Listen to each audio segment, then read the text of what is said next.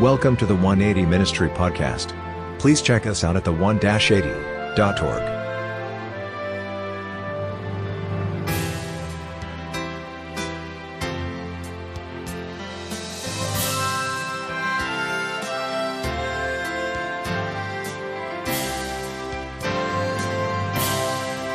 As we go into our topic today, as you guys have seen, we are covering the subject matchless love, all right? Matchless love, I know the thoughts. So, in light of this, I was thinking, man, you know, we've covered a lot of prophecy, we've covered a lot of powerful things, and even prophecy is given from the perspective of God's love, right? God tells us that which is to come to pass before it come to pass because he loves us greatly. And so he's saying, I don't want to leave you in the dark. I am going to shed light that you may know what is coming. And so I was thinking, man, out of all topics that Jesus loved the most to focus on, out of all of them, can anyone guess what he loved to focus on the most? And as a result, it was intertwined in every other topic. you got it. We actually read this in a powerful book. And let me see, I think it's up here. Powerful book by the name of Testimonies to Ministers and Gospel Workers, page 142. The statement goes as follows Christ's most favorite theme was the paternal character and abundant love of God. Above all other subjects, Christ wanted to bring before the people it was the reality that God is love. Because you see, what had the devil done in the context of the battle between good and evil? He had tarnished the reputation of God in the minds of men. Therefore, Christ came to show men what God was really like in being compassionate to others, in being kind to others, in rebuking sin because it was hurting others, Christ was revealing what the Father was really like. And so, as we look into that holy life, we see a revelation of what God is like. But you remember, Christ's work did not begin in the New Testament. I hear many people say to me at times, Akeem, you know, I like the God of the New Testament, but I'm not so sure I'm cool with the God of the Old Testament. Right? But the thing is, Brother Bobby, what, what are they? They're the same. And if we look carefully at the Old Testament, we see the grace of God in abundance if we look carefully. And if we look in the New Testament, we also see that even while the grace of God was being manifested, we also see God's judgment as well. But we must look carefully to see the consistency in the Old and the New Testament. Not only that, you remember who was the God who was communicating with men in the Old Testament? Christ. Christ was the one who was communicating with men and women. It was he who spoke to Moses at the burning bush. It was Jesus Christ who appeared to Samson's parents and told him, A child will be born unto you, and he will be a Nazarene. It was not only that, friends, the very ones that communicated with Adam and Eve in the garden, it was the Son of God from the very genesis of man to, to man's very end, it is Jesus communicating with human beings on the Father's behalf, as it is written. I believe it's John chapter 1 and verse 18. He who was in the Father's bosom, the only begotten Son, because no man had seen the Father at any time, the only begotten Son came from the Father's bosom, meaning from his heart to reveal that heart to humanity, to declare it. John 1:18. So as we go into this today, we're going to go into a story in the Old Testament that brings this out more. So if you have your Bibles with you, go with me in your Bibles to the book of Jeremiah chapter 29. Jeremiah chapter 29 and we're going to look at the love of God here. Jeremiah chapter 29 and as you go there, we're going to start off at verse 4, but I want you to keep in mind that one of the major verses in Jeremiah, the book of Jeremiah, as you go to Jeremiah 29, keep that there. is I'm going to read a text to you, and this is in Jeremiah 31, verse 3, as you go to Jeremiah 29. It says there, The Lord had appeared of old unto me, saying, Yea, or yes, I have loved thee with an everlasting love, and with loving kindness I have drawn thee. So, what kind of love does God love us with? An everlasting love. The promise was to Jeremiah, but every promise in the Word of God is for each and every one of us to claim. God has loved you with an everlasting love. Therefore, He has dealt with you and I through the lens of loving kindness, not giving us as we deserve, but treating us as Christ deserved. All right, so Jeremiah chapter 29, and we're going to look at verse 4. When you are there, say amen. All right, so the context of this chapter is that Israel, after the days of Solomon, was divided into two sections. One section was the kingdom of the north, and the other was the kingdom of the south, or the territory of the south. The kingdom of the north, after the days of Solomon, was under the leadership of a man named Jeroboam at first. And then the kingdom of the south was under the leadership of a man named Rehoboam, the son of Solomon. So as this happened, the 10 tribes that were under Jeroboam, they were, of course, the majority, but they were doing a lot of false worship. And then on the other hand, you had on Rehoboam's side, you had the same apostasy, but it was less as time would go along. Now, as time went along, what happened was the 10 tribes that were part of the northern kingdom, starting off with Jeroboam, they went so quickly into apostasy, so deeply, that by 722 BC, they were taken into captivity by the Assyrians. And friends, when they were taken into captivity by the Assyrians, their captivity, they lost so much hope that they intermingled with the Assyrians, and Assyrian intermingled with Israelite equals, does anyone know? Samaritan, right? So, hence, when Jesus met with this woman at the well, and as they were talking, this woman was a woman of Samaria. And you remember what happened? When he was talking to her, she knew of Jacob's well. She drew from Jacob's well, and she talked about the worship of the true God while at the same time having false gods, right? So there was an intermingling of Jewish religion and also, or Bible religion and pagan religion. So Israelite plus Assyrian equals Samaritan. That's what the 10 tribes ultimately became. So they completely lost their identity.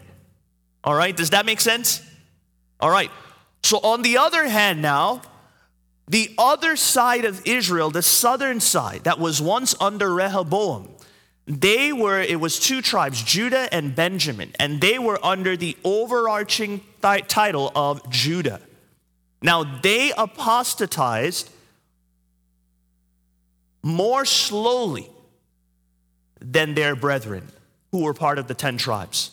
So it was later on now, because their apostasy came to the full after the 10 tribes, that God allowed them to be taken captive by Babylon. Okay?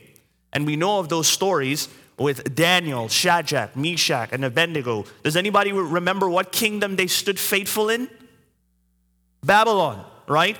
So, as we're looking at this now, I was looking at this and I realized this was actually the context of Jeremiah 29. It is a people that have been taken into captivity because of apostasy. A people that would not listen to God, would not listen to the cries of the prophets to call them back to God.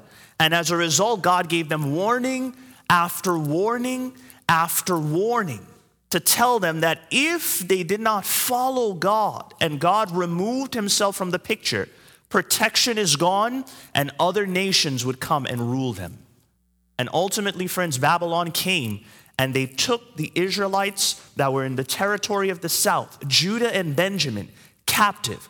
And they were in captivity, the Bible tells us, for 70 years. Now, as they were in captivity, do you know what happened? Here's what we're going to look at. So, Jeremiah chapter 29 and verse 4, you would think God would tell them, hey, all hope is lost.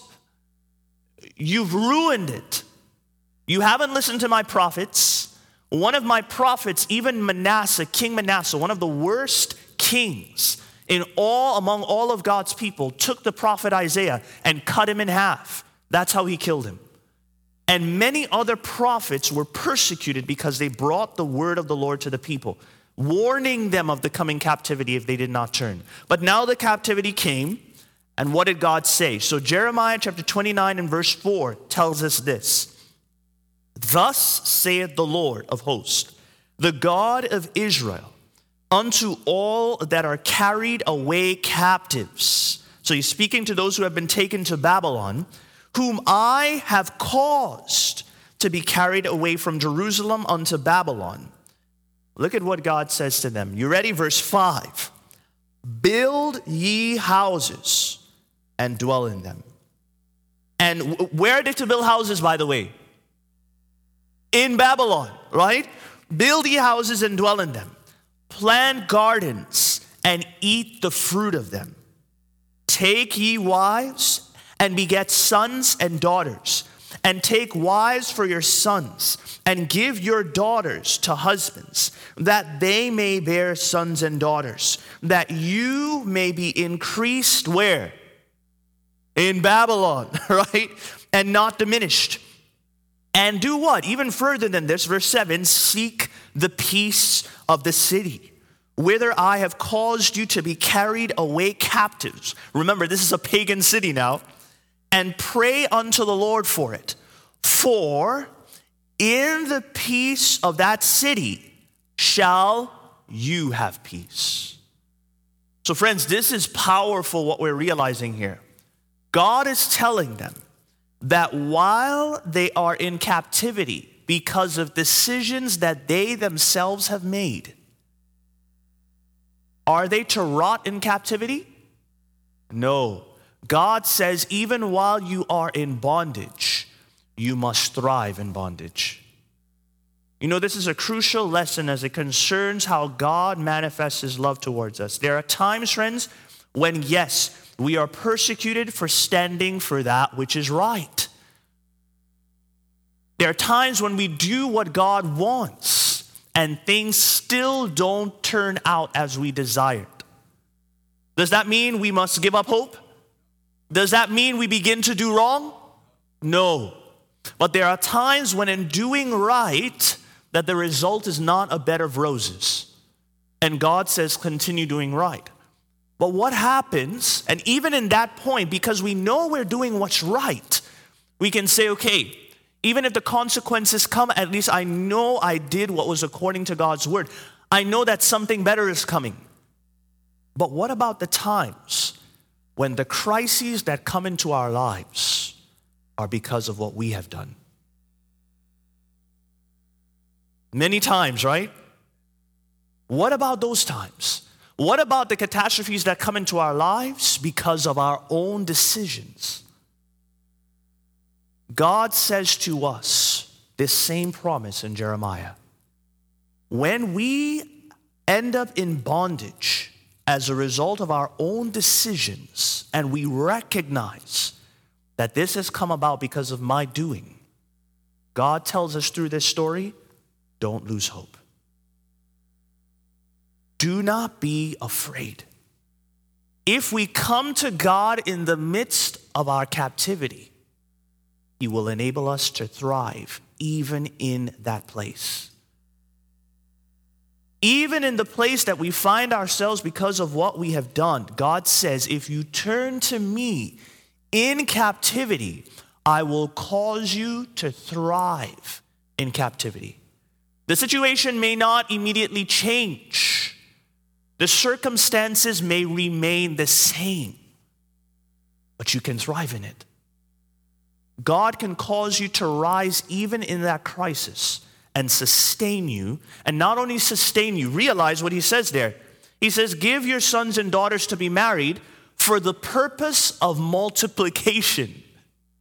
So that means God does not only want us to thrive in crisis, but thriving in crisis looks like growing in crisis.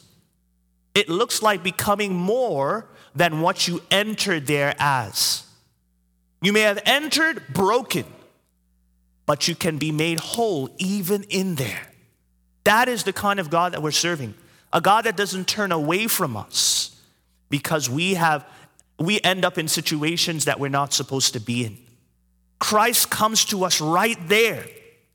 And it's amazing because you remember, name some characters, amazing characters, and I alluded to them at the beginning of the message, that you remember that were in Babylon and they were intensely blessed and empowered. Can you name some people for me?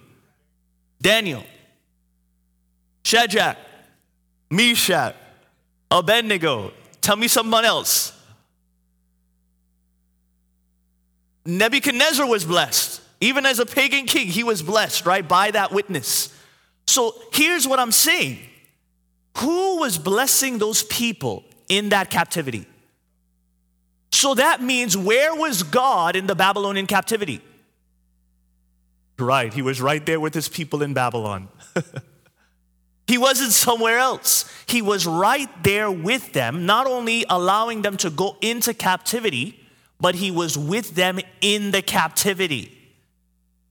That means, friends, if we find ourselves in trials today, where we feel downcast, where we feel burdened, where we feel despondent because maybe the crisis is happening because of decisions we made, we can know that if we turn to God in that crisis, before we even turn to Him. We turn to Him because He drew us to turn to Him, which means He's there with you in that mess.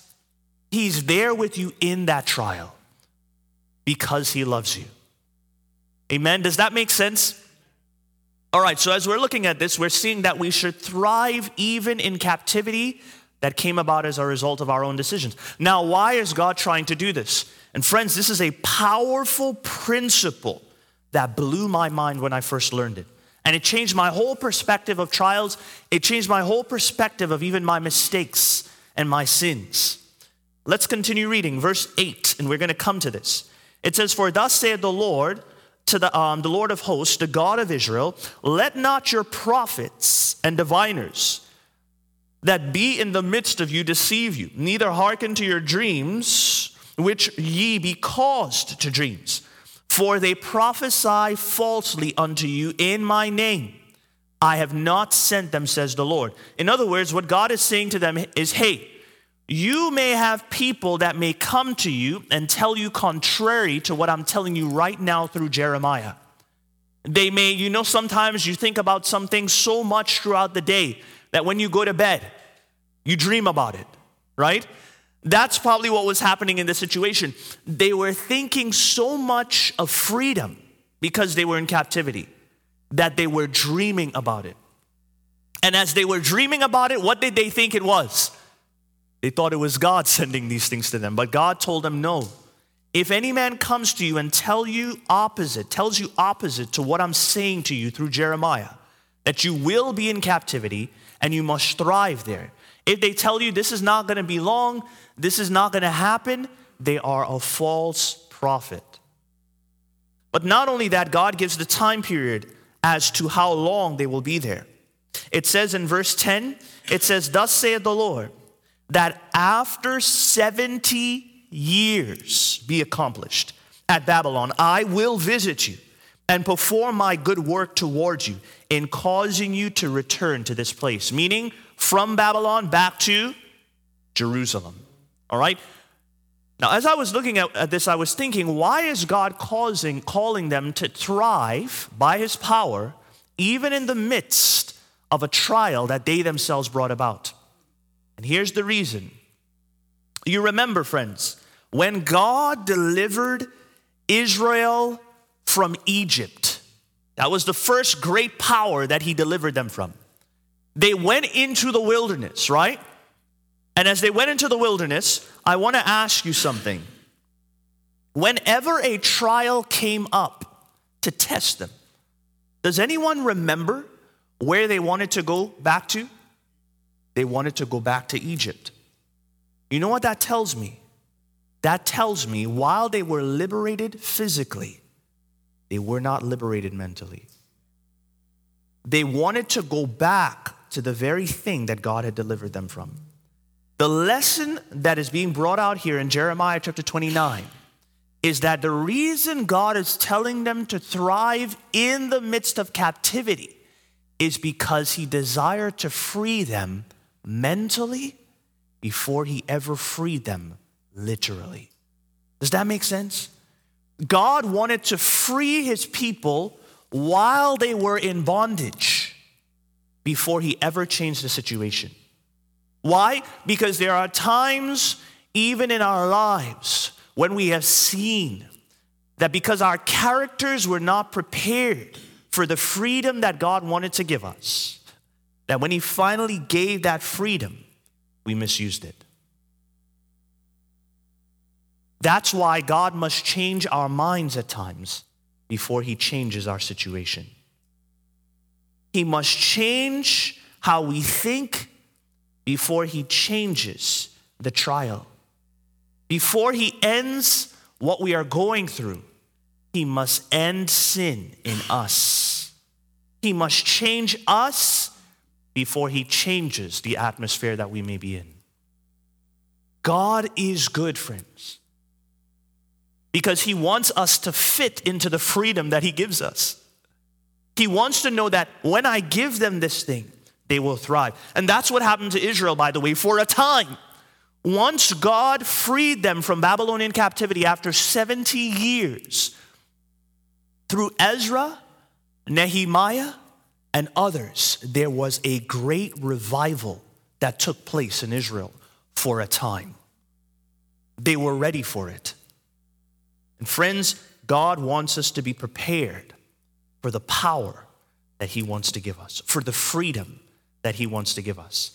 As I was looking through this, I was thinking about a few things, and this is where it brings us to verse 11. We're seeing the context now of verse 11. So you're with me in your Bibles once again.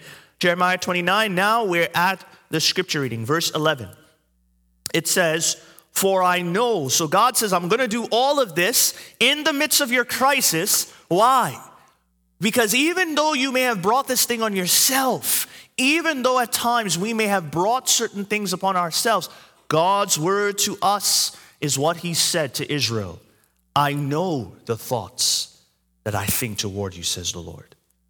Thoughts of evil, of peace, and not of evil, to give you an expected end. Some translation says to give you a hope and a future.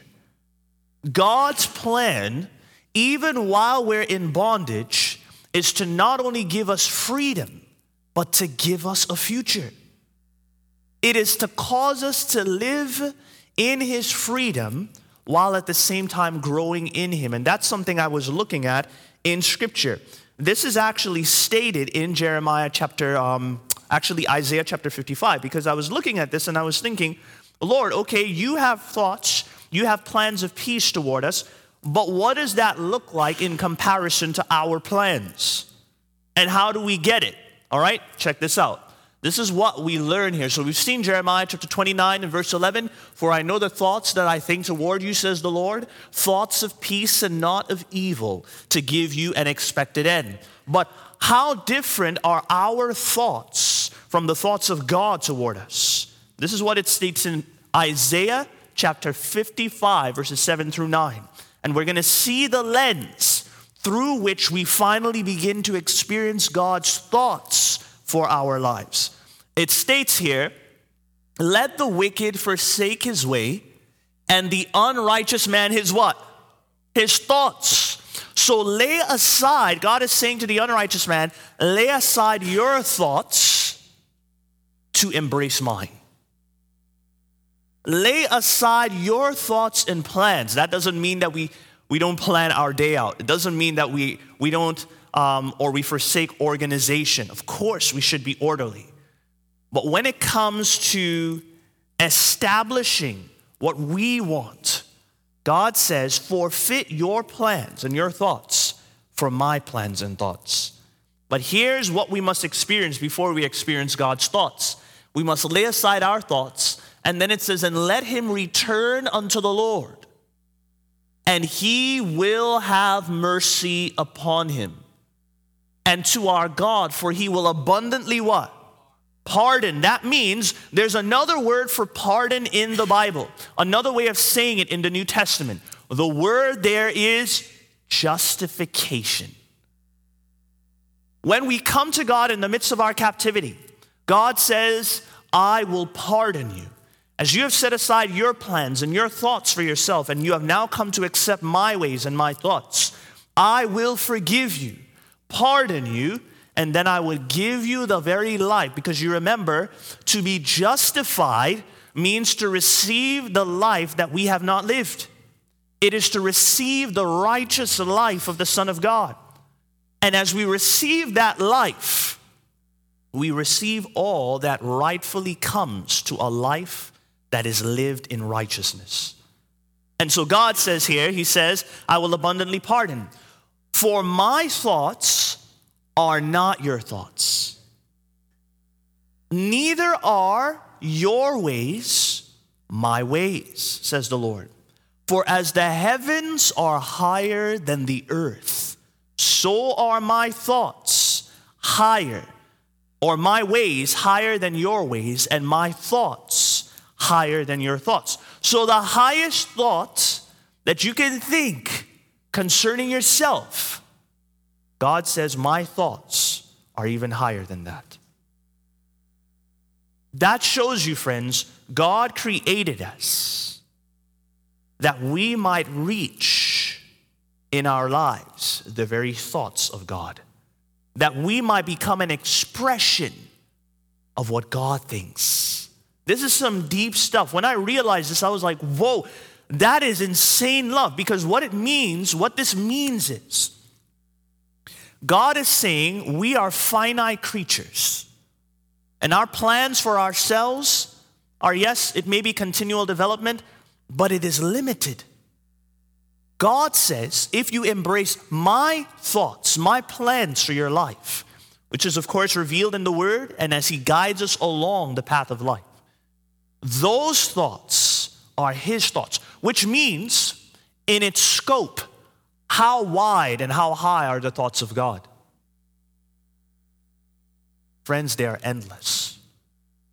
Do you know this is the reason we are given immortality, by the way?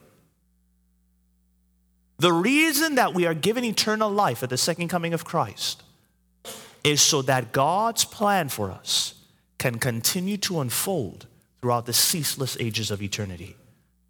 In other words, we were created for infinite development. A development that has no limit. I was, I was, mes- I was uh, putting up a, a, post on social media the, the other day, and it was the thought, this was a few months ago. If that is God's thinking toward us, I want you to catch this. If that is God's thinking toward us, that from millennium to millennium to millennium, we grow in brilliance in our operations, in how we act, in how we live, coming closer and closer to what God has called us to be, even though that closer is an infinity beyond. Friends, can you imagine the order of people that we will be after a million years passes by?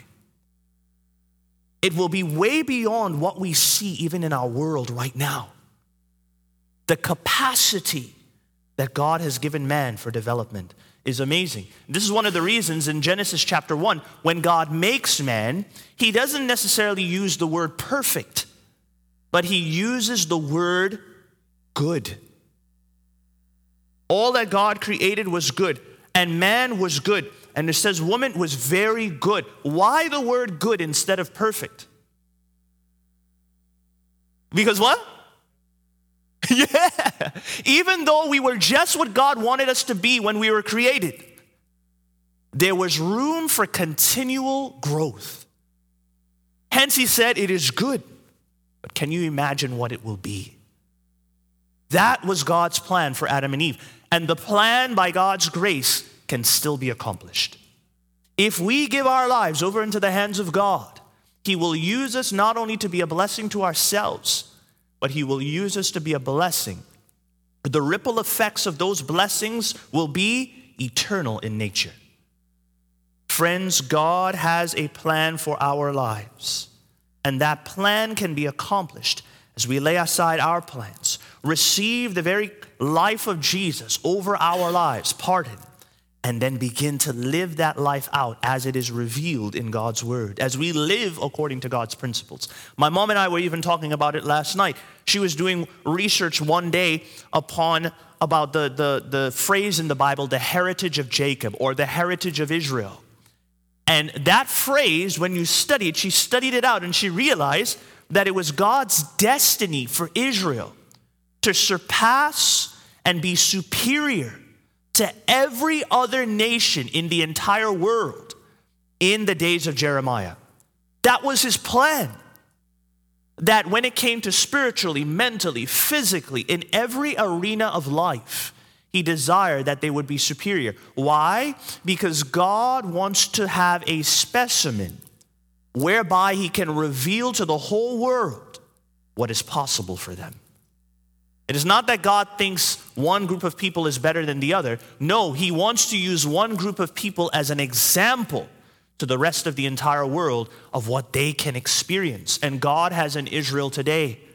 You remember, we found out that who is Israel? Is Israel, respectfully I say this, is Israel literally literally over in the Middle East.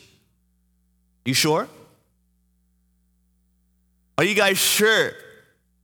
Israel, literally. Okay, that's true. So let's put it this way Israel, while yes, Israelite in genealogy, may be over in Israel literally, are they Israel spiritually? No. Who is Israel spiritually?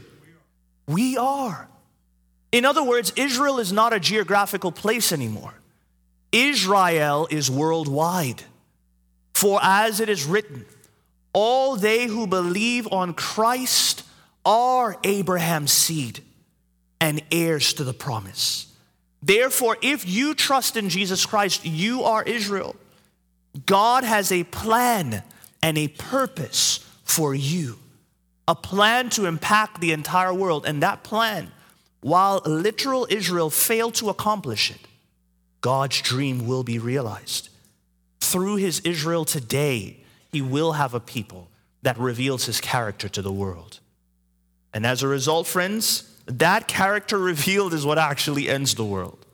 The love of God and his thoughts being expressed upon the platform of our lives is what causes God to receive glory. All right, so as we look at this now, we're going to go to a statement I want to show you guys. This is really deep, and it's found in a powerful book by the name Education. Education, page 18, paragraph 4. And this is what it states it says, higher than the highest thoughts. So we've realized God's thoughts are high towards us. But how high? What's the standard? higher than the highest human thought can reach. So, can our minds reach it? No. Higher than the highest human thought can reach is God's ideal for his children.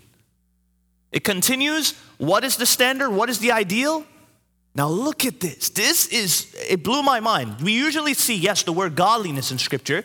So it says, yet God, it says godliness. But friends, it goes beyond this true. We cannot be God. No way. That's blasphemy, right? But friends, we can be like God in character. So hence it says godliness, God likeness is the goal to be reached. Before the student, there is open a path of what kind of progress? Continual progress. He has an object to achieve, a standard to attain that includes everything bad, everything good and pure and noble. He will advance as fast and as far as possible in every branch of true knowledge, but his efforts will be directed to objects as much higher than mere selfish and temporal interest, as the heavens are higher than the earth. Friends, godliness, God likeness is the goal. To be like Jehovah in character. That blows my mind that we can live in this life as God lives in eternity. The way that his character is expressed is how he wants us to express it in our own lives. God is that good that he would bestow that privilege upon you and I to reveal what he's like to a world that doesn't know him, to become like him, and to reveal him in our actions.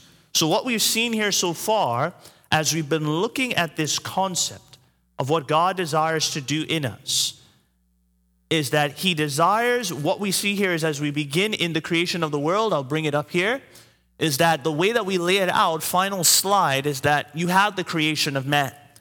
God's ideal for Adam and Eve were to grow infinitely, to experience His power, and to continue to reveal that power and replenish the earth with the image of that power. But what happened to Adam and Eve? They fell. And so, what is God going to do now? God says, My plan is not going to be forfeited. I am going to still accomplish what I desire in man.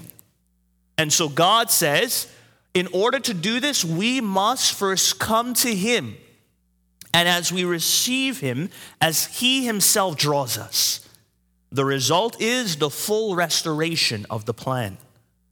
The plan can still be accomplished even in fallen human beings if we are willing to place our lives in the hands of God.